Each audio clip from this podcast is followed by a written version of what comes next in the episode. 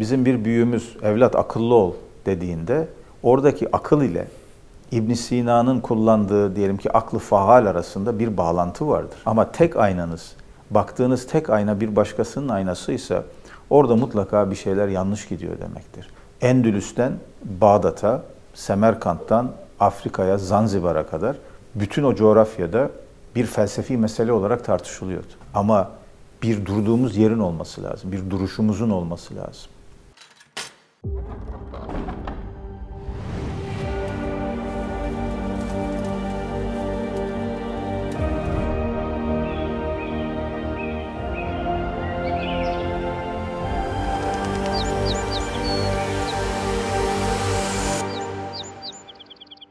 Safalar getirdiniz. Hayırlı uğurlu olsun. Öncelikle May Mecra. Rabbim güzel bir yolculuk nasip eylesin mecrada. Kendi gök kubbemiz Yahya Kemal merhumdan mülhem bir ifade. Biz gök kubbemizi nerede yitirdik? Ne zaman yitirdik? Nasıl yitirdik? Bir bununla başlayalım mı? Tabi bu soruyu sormak bile aslında bu yolculuğun ilk adımlarından biri olmalı. Çünkü birçok insan gök kubbemizi kaybettiğimizin henüz farkında bile değil. Önce meseleyi doğru ortaya koymak lazım. Ee, büyük geleneklerde genelde iki şey olur. Ya e, soru sormayı unuturlar ya da asıl soruları geçip tali meselelerde kaybolurlar. Ee, bir medeniyet asıl gerçek soruları e, sormayı bırakıp başka tali meselelerde kaybolmaya başladığında kendi gök kubbesini de artık e, kaybetmeye başlıyor demektir. Başının üstünde başka bir gök kubbenin yapay, suni, harici, dışarıdan gelmiş, kendine yabancı e, bir yapının inşa edilmekte olduğunu farkında bile değildir. Bizim medeniyetimiz e, kendi dinamikleriyle ürettiği e, gök kubbenin içinde bu tutarlılığı, bu bütünlük fikrini inşa etmişti. O yüzden de insanın pazarda yaptığı ticaretle medresede okuduğu, okuttuğu kitap, ürettiği ilim, bilgi arasında mimaride ürettiği estetik formlarla bilimde yaptığı keşifler arasında dini hayatında, manevi hayatında tecrübe ettiği hallerle şehir planlaması yahut evrenle, tabiatla ilişkisi arasında bir bütünlük ilişkisi vardı. E, o dünyanın içinde kuşların dilinden bahsetmek bir fantazi değildi.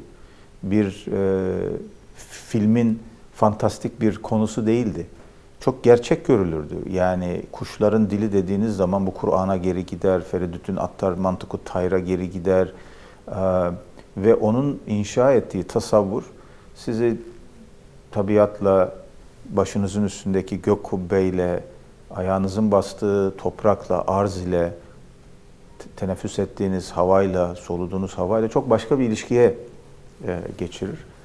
E, bu bütünlüğü tabii modern dönemde kaybettik. Tabii sadece biz kaybetmedik. Aslında Batı toplumları da kaybetti. Batılı olmayan toplumlar da kaybetti. Batı toplumları kendi içinde bu bütünlüğü e, aydınlanma ve sonrasında yaşanan gelişmelerle e, yitirdi. Aslında Batı da hala böyle bir bütünlük arayışı içerisinde. Evrene, varlığa karşı nasıl bir duruş sergileyeceği konusunda bir arayış var orada da. E, Batı'yı da sadece böyle tek taraflı, seküler, materyalist bir medeniyet olarak tasavvur etmek ya da tarif etmek eksik olur. Çünkü onun içinde de çok güçlü dini bir damar var. Hala devam ediyor. Yani bir Hristiyan kimliği de var. O devam ediyor. Ee, Yahudiliğin etkin olduğu yerlerde işte Yahudi Hristiyan geleneği de deniyor ona. Yahudi kimliği de devam ediyor. Bunların çok farklı kolları da e, bir şekilde yaşamaya devam ediyor. Yeknesak bir batı yok.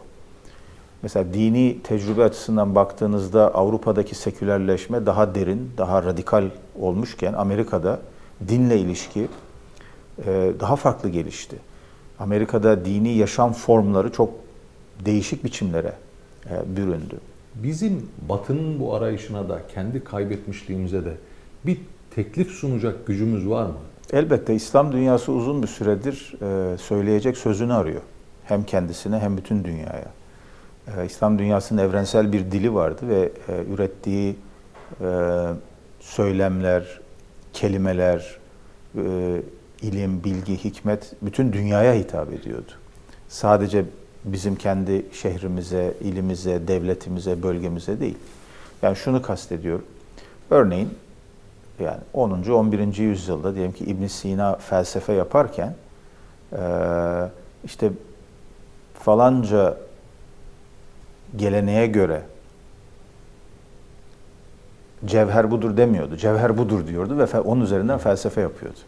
Ve İbn Sina'nın yaptığı cevher tanımı, aras tanımı, illiyet tanımı, sebep sonuç tanımı, insan tanımı, akıl tanımı Endülüs'ten Bağdat'a, Semerkant'tan Afrika'ya, Zanzibar'a kadar e, bütün o coğrafyada bir felsefi mesele olarak tartışılıyordu.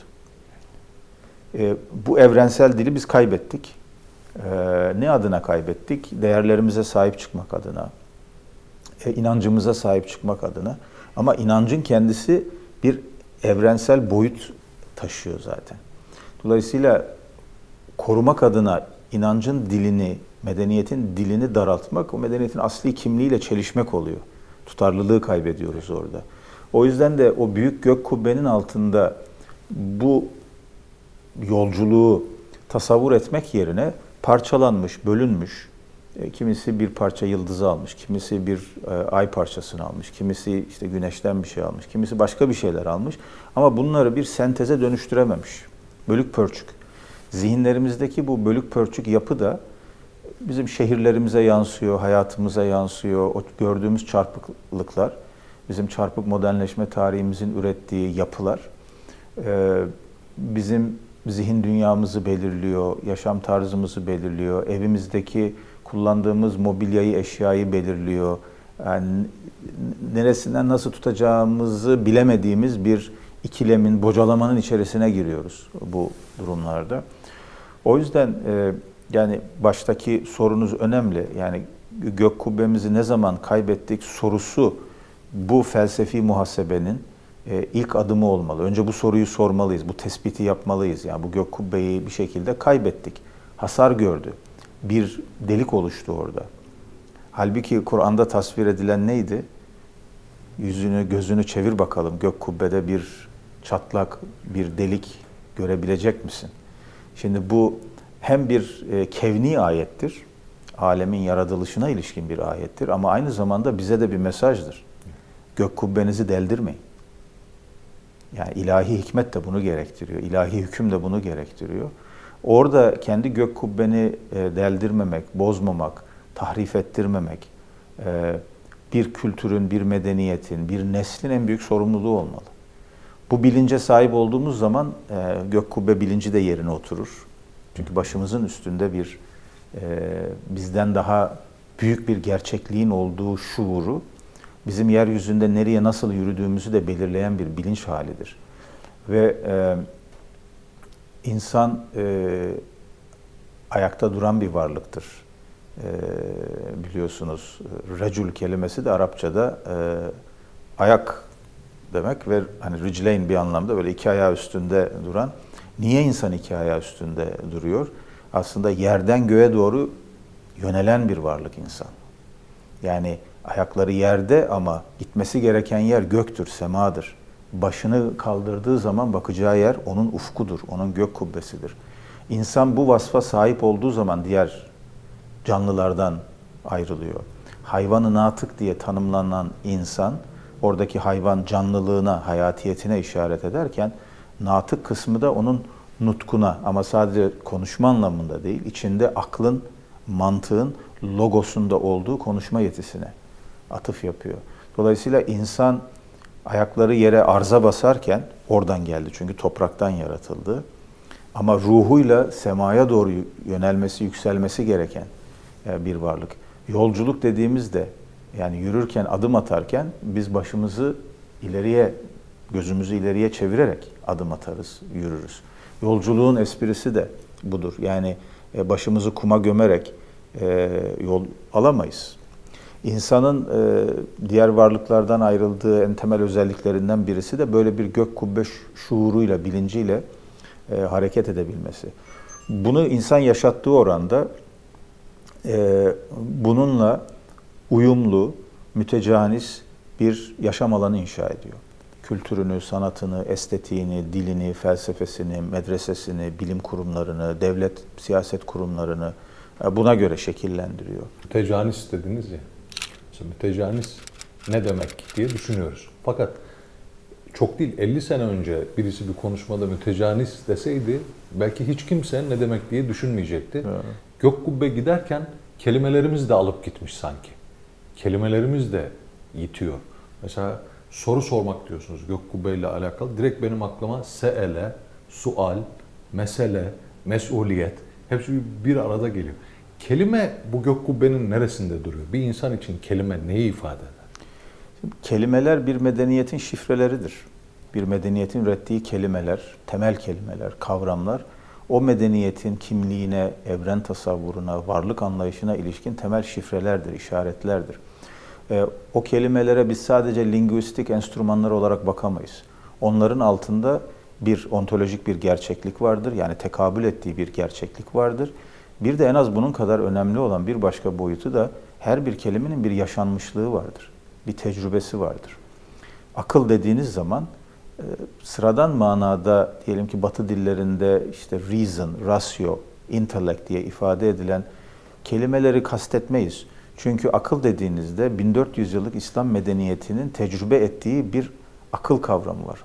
O akıl kavramı etrafında inşa edilmiş bir varlık tasavvuru var, bir medeniyet anlayışı var. Akıl kavramını bundan bağımsız ele alamazsınız. Ama daha somuta indirgeyeyim. Aslında her bir kelimenin bir yaşanmışlığı vardır ve bu yaşanmışlık oranında biz o kelimeyle başka bir irtibat, başka bir ünsiyet kurarız. Eşitlik gibi daha soyut, daha büyük gruplara tekabül eden, büyük gerçekliklere tekabül eden kavramların yanı sıra örneğin ayrılık. Bir insan ayrılığı yaşadıysa, o kelimeyi öyle tecrübe ettiyse o kelimenin ondaki karşılığı çok farklıdır. Yani diyelim ki genç yaşta annesini babasını kaybetmiş bir çocuğun, bir gencin hissettiği ayrılık kelimesiyle hissettiği şey ile başkasının hissettiği ayrılık duygusu farklı olabilir. Çünkü onda başka bir yaşanmışlık vardır. Mesela engelli olmak. Yani çoğumuzun tecrübe etmediği bir şeydir bu. Ee, ama etrafımızda engelli insanlar vardır. Ama biz uzaktan duyarız engelli kelimesini. Yardımcı olmak isteriz elbette. Engelliler için belki güzel faaliyetler de yaparız. Ee, ama o kelimenin gerçek çağrışımını ancak bir engellinin kendisi bilir. Bir engellinin akrabası, annesi, babası bilir. O kelimenin basit bir kelime olmadığını, onun arkasında bir yaşanmışlık olduğunu. Şimdi e, insanın e, hakikati, eşyanın gerçeğini kavrarken başvurduğu en önemli enstrümanlar da kelimeler. Kelimeler bizim aynı zamanda varlığa erişimimizi sağlayan enstrümanlar. E, o manada sadece birer basit enstrüman ya da araçtan ibaret değiller. Düşünceyi kuran unsurlar onlar aynı zamanda. Yani kelimeler olmasa düşünce de olmazdı. Biz kelimelerle düşünüyoruz. Kelimeler bizim düşünce dünyamızı inşa eden birer kurucu unsur haline geliyor. Biz başkalarının kelimeleriyle konuşuyoruz daha çok. Başkalarının kelimeleriyle kendi düşüncemizi inşa edecek soruları sormak mümkün müdür? Çok zor. Bu insanın kendine başkasının aynasında bakması gibi bir şey. Başkasının aynasında kendinize bakabilirsiniz.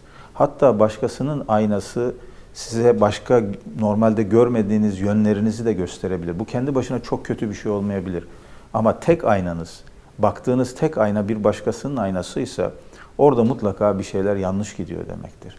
Çünkü başkasının aynası onun boyu, onun parlaklığı, onun eni, onun açısı, iç bükey, dış bükey eğilimleri, açıları başka bir kültürü, toplumu, tarihi, coğrafyayı anlatmak için inşa edilmiştir.